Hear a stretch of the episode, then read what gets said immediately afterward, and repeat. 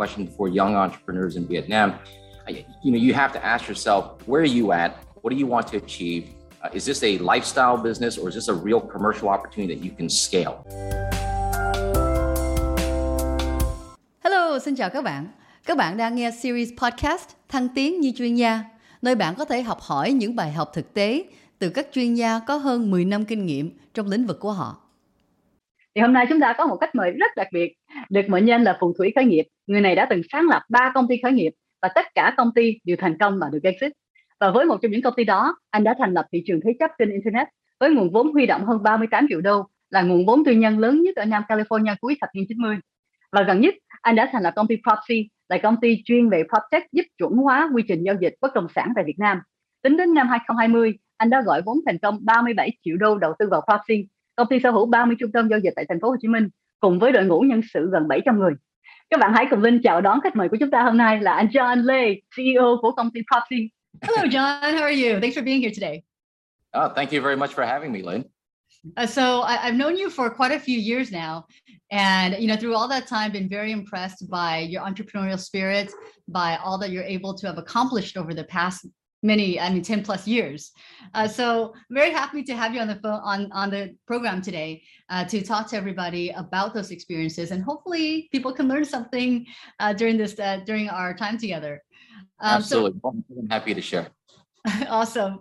Uh, so the audience is really excited.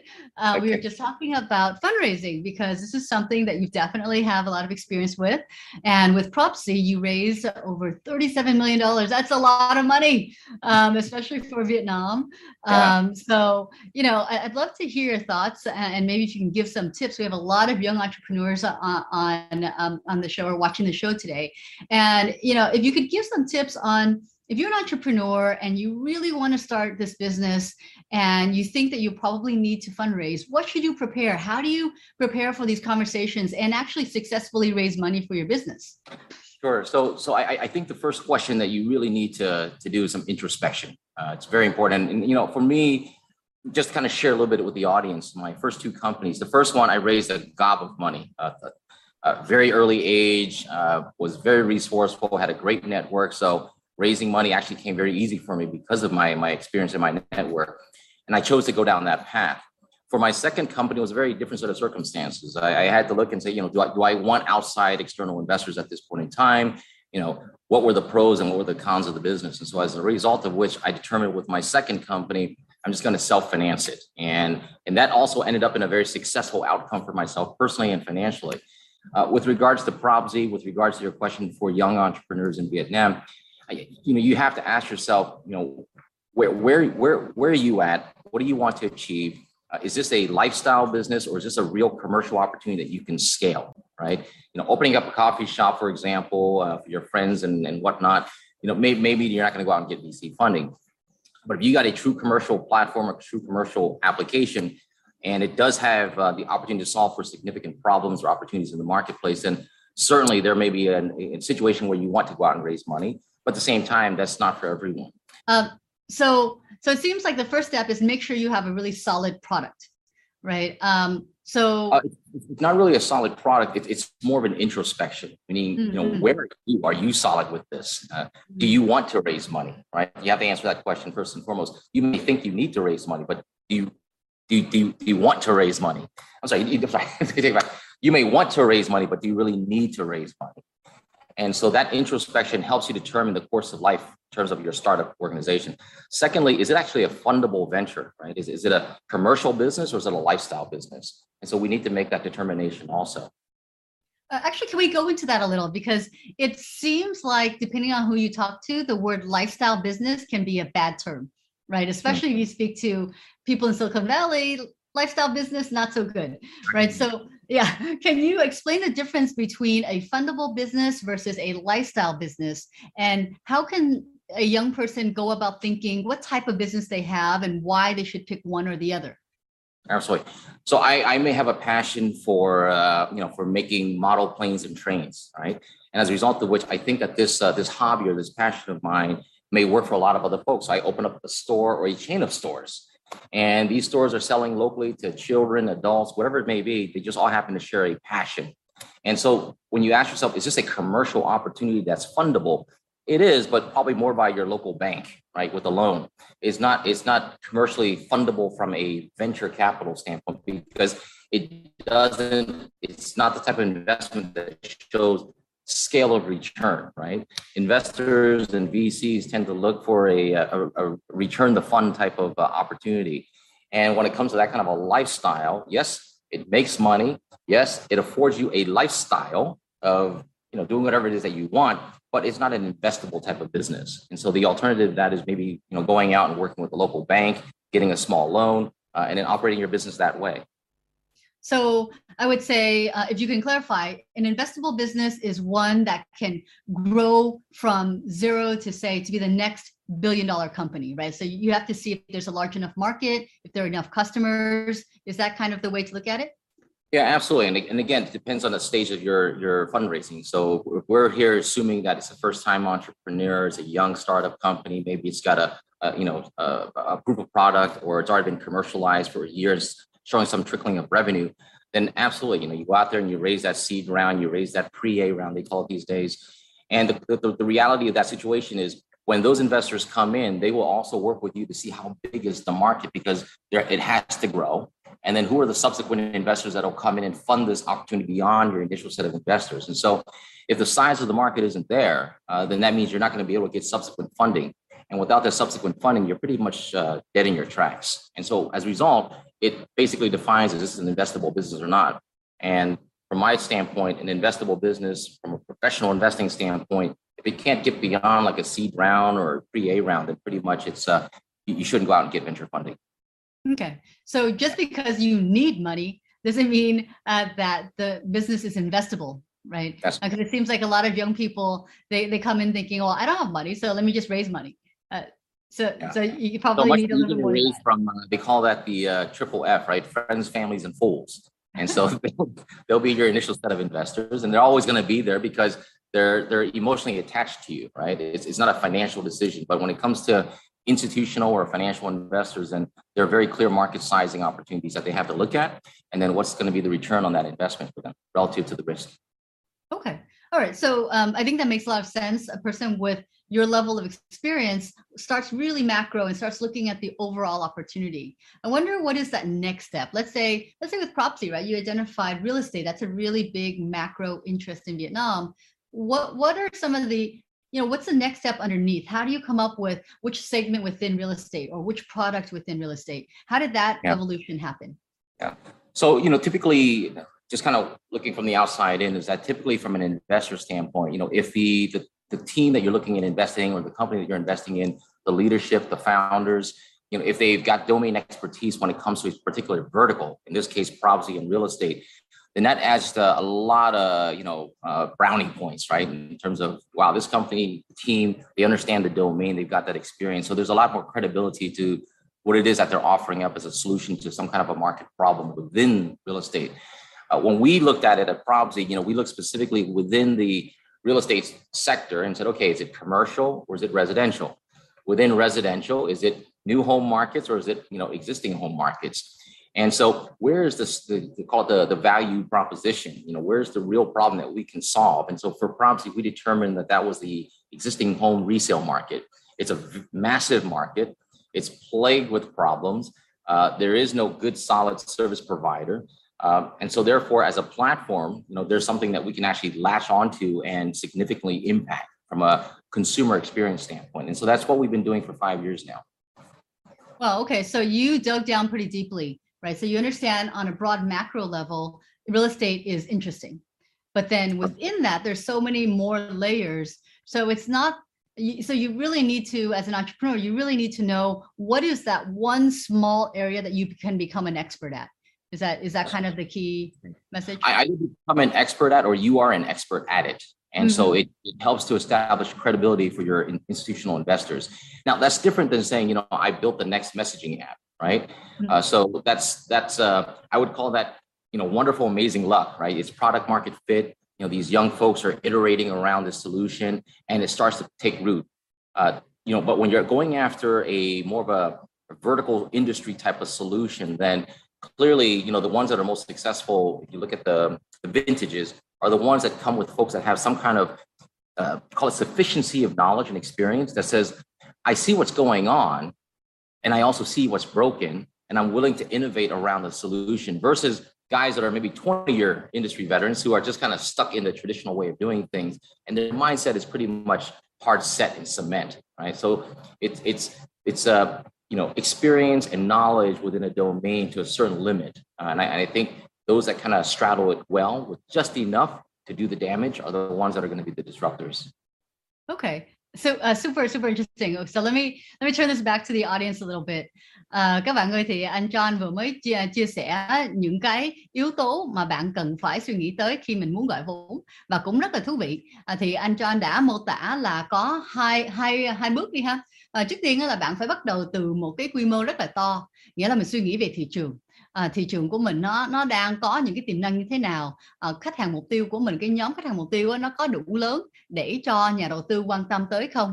Tại vì với công ty mà mình muốn gọi vốn từ một công ty từ một nhà đầu tư tổ chức ấy, là cái cái quy mô nó phải đủ lớn bởi vì nhà đầu tư sẽ luôn muốn tìm công ty kỳ lân kế tiếp phải không? Thì nhưng nó hoàn toàn ok nếu mà bạn có một cái công ty mà nó có thể phát sinh lợi nhuận thường xuyên và mình có thể dùng cái lợi nhuận đó để mình có thể sống một cuộc sống rất là thoải mái hoặc là mình có thể dùng vốn đó để đầu tư vào một công ty khác. Vậy thì bạn cần phải phân biệt ra là mình đang có một công ty loại nào. À, rồi sau đó nữa đó là cái quy mô phần ở trên đi ha. Thì sau đó mình phải đi sâu hơn nữa là mình xem lại bản thân của mình có những cái kỹ năng nào hoặc là mình có khả năng để có những kỹ năng nào để mình có thể đi sâu hơn. Bởi vì cho ví dụ công ty của proxy của anh John là trong ngành bất động sản đi ha thì khi mình xem tổng quan á, thì tất cả chúng ta đều biết bất động sản là một cái ngành rất là hot ở Việt Nam. Thì nếu mà bạn xem như vậy thì bạn nói à tôi muốn làm bất động sản. Nhưng bây giờ linh hỏi lại là bạn có kinh nghiệm gì trong bất động sản? Và bạn có thể nói à tôi chỉ quan tâm thôi. Thì cái đó có thể là không đủ. Thì anh cho anh đã mô tả cái quan điểm cái ờ, cái khái niệm là mình có vừa đủ kinh nghiệm. Tại vì nếu mà mình chưa có đủ thì có thể là mình sẽ không có đủ cái chuyên môn để cho mình nhìn nhận được những cái vấn đề và mình tìm hiểu được những cái cách để giải quyết. Nhưng nếu mà mình có quá nhiều công việc à, ý, kinh nghiệm á, thì lúc đó mình đã mình đã quen thuộc cái cách làm đó và mình chỉ quen biết một cách thôi mình đã đánh tự đánh khung vào một cái phương pháp nào rồi đó thì rất là khó để cho mình sáng tạo mình tìm những cái ý, ý tưởng khác. Thì uh, lời khuyên của anh John là bạn ngay khoảng tầm giữa nghĩa là mình có thể mình có một vài năm kinh nghiệm vì trong xuyên suốt những năm đó mình cũng luôn suy nghĩ tổng quan là thế nào để cho mình có thể tạo một cái phương pháp mà thị trường hiện tại chưa có. Thì dần dần mình sẽ có thể tự khởi nghiệp và dùng những cái ý tưởng đó để tạo ra một công ty mới à, thì à, nói chung là anh cho là một người là khá bận rộn à, đã đã từng khởi nghiệp nhiều lần và cũng có rất nhiều cái sở thích à, ngoài với một người rất là bận rộn, bận rộn thì anh ấy tổ chức một ngày như thế nào Okay, John. So uh, let's let's let's get back to how you organize your days because it seems like you are a very busy person, um, and you know I'd like to know how how do you how do you organize your days so that you can get the most done with work, but then also have a little bit of time to yourself. Right? Are, yeah, are there any tricks you can share? I think know, many people always ask about the work-life balance, right? And and I don't think it's. Uh, a balancing act that you have to do. Uh, quite honestly, maybe maybe this is just because you get older and some gray hair, and and that experience tells you, you know, there's certain things that you can do at a certain time. You know, when I when I was very young in my first startup, I'll share that story with you guys. Um, I was a very young guy. I was 28 years old. Uh, I didn't know the meaning of sleep. Uh, I slept with the well, when I did sleep, the BlackBerry is right here to my left, and so it's vibrating, you know, 3 a.m. in the mornings, and I would respond within minutes because I felt it was something that I had to do. I had to be on 24 7. And as a result of which, my car license plate actually said always on, right? So it gives you, it's literally, so it gives you a sense of how I operated back then, where it was, you know, my schedule was completely flexible. I was always on, always available 24 7, 365. And because you felt that you were running a, a sprint, right? There was a finish line and you got to get there first. But with the maturity of time and experience of you know starting up several companies, you know, I started to realize on my own is that you know it's it's actually not a sprint; it's a series of sprints. And so if you sprint everything you've got on that first hundred meters, then you're going to gas out by the second and the third. So you've got to really pace yourself, but you have to still operate like a startup, which means you need to be able to burst when needed. But in the meantime, just run a casual pace. Uh, and so if you actually look at me at my home gym, I kind of run that way too to this day. I run at six, nice casual, casual pace, and then it's cranked up to 18 for a minute to two. And so as a result of which I translate that to how I, I run the business and I run my, my, my, my day-to-day routine. I leave my schedule fairly flexible, but everybody can just book it. Uh, and then I just make sure that I'm constantly nudged along the way. But at the same time, I need to have those moments where it is just my time. And so there are literally two hours blocked out so that I can go play tennis.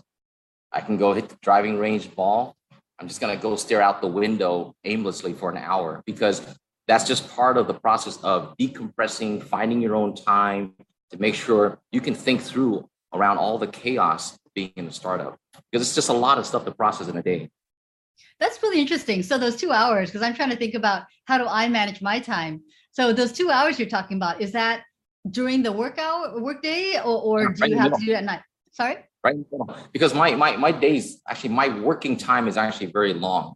Uh, so you know we still have conference calls. You know, still doing email compositions at 10 p.m. at night, setting everything up for the next day or the following. So so for me, you know, I can literally take an hour, two hours out of the day just for my own time. But it's not every day. it's it's maybe two days a week or three days a week max. Uh, but uh, it's it's it's an exit valve for me to kind of release and just reflect. And it's not always about reflecting on the current state of business today, but it's about, you know, where we've been, some of the decisions we made, you know, why did we make those decisions? How's that impact us going forward? What's the direction? What's the plan, et cetera. So it's just free flow, uh, free thought.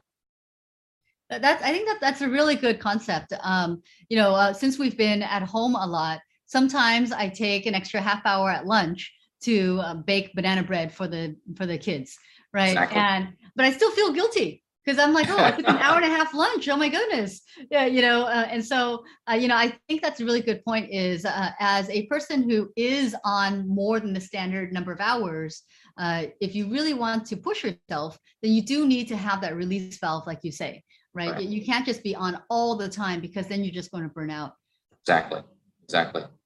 So, so when you do take this time off, um, what do you do? Like, are you do you, you know, meditate? Do you actively do things that kind of help release? So is it a physical release, a mental release? Like, what are some of the Yeah, things that Ab- people can do? Absolutely. So, you know, I, I love playing sports and I've been playing sports since I was a child. So for me, it's just a matter of getting focused on something else. Because you're, you're, if you're, like you said, if your brain is always on one topic, you're just going to fry yourself.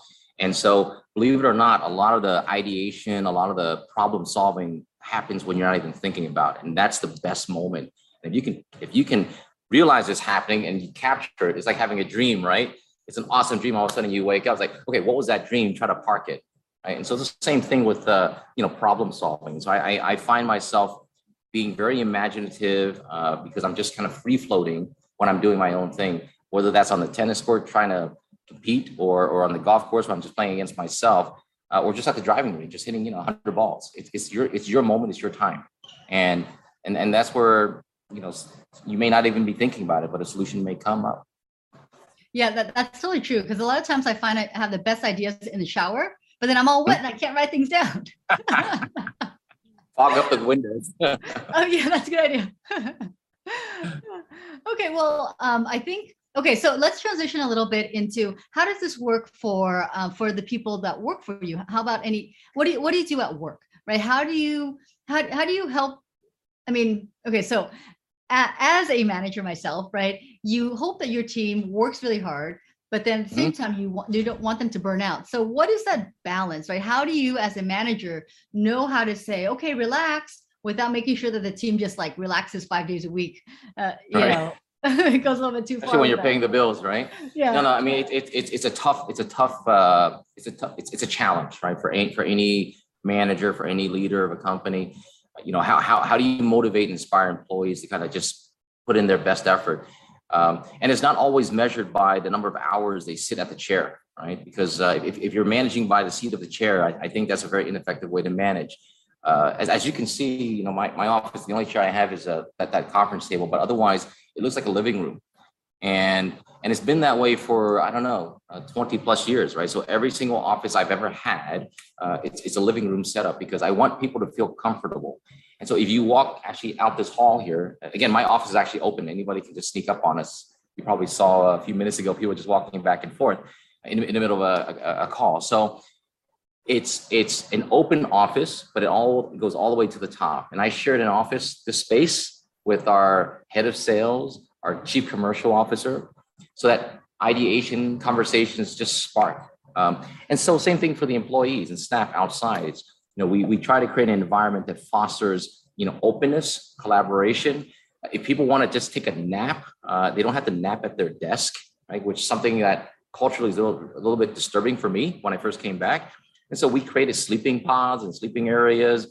And it's something that you have to want to do uh, from, from, a, from a personal standpoint, not because it's a fad, right? I remember going back to my first startup, for example, you know, we, we created a, a, a spa within our company. Um, and so employees had a little raffle ticket. Uh, everybody was distributed one for twice a week, 20 minute sessions. They just walk into the spa and get a nice head massage, back massage, you know, a little bit of chiropractic action. So these are things that you do because you put yourself into the shoes of your staff and your employees and say, you know, what would you want, right? Um, would you want to be, you know, have an overseer as a as a as a manager, or do you want someone who's going to be your, your you know your colleague and your co-collaborator? And so, if you need time to just walk outside or time to go get a massage, fine. You want to go sleep, fine. As long as the results and the purpose or the objective of the of the unit, the department, of myself as an individual are very clearly defined, then trust that the process works and you hired the right person and, and, and, and step away from hiring, you know, overseers and landlords within your company. And then just create the right environment that allows people to, you know, enjoy, relax, collaborate, be creative. Very cool. Very cool. Thank you, John, uh, for all of your insights today. So I'm going to wrap up really quickly uh, with our audience here. À, thì à, trở lại các bạn ơi thì à, anh John vừa rồi đã chia sẻ về cái cách để cho mình có thể duy trì cái sự uh, là cái việc là mình làm việc chăm chỉ mình tập trung rất tập trung vào công việc.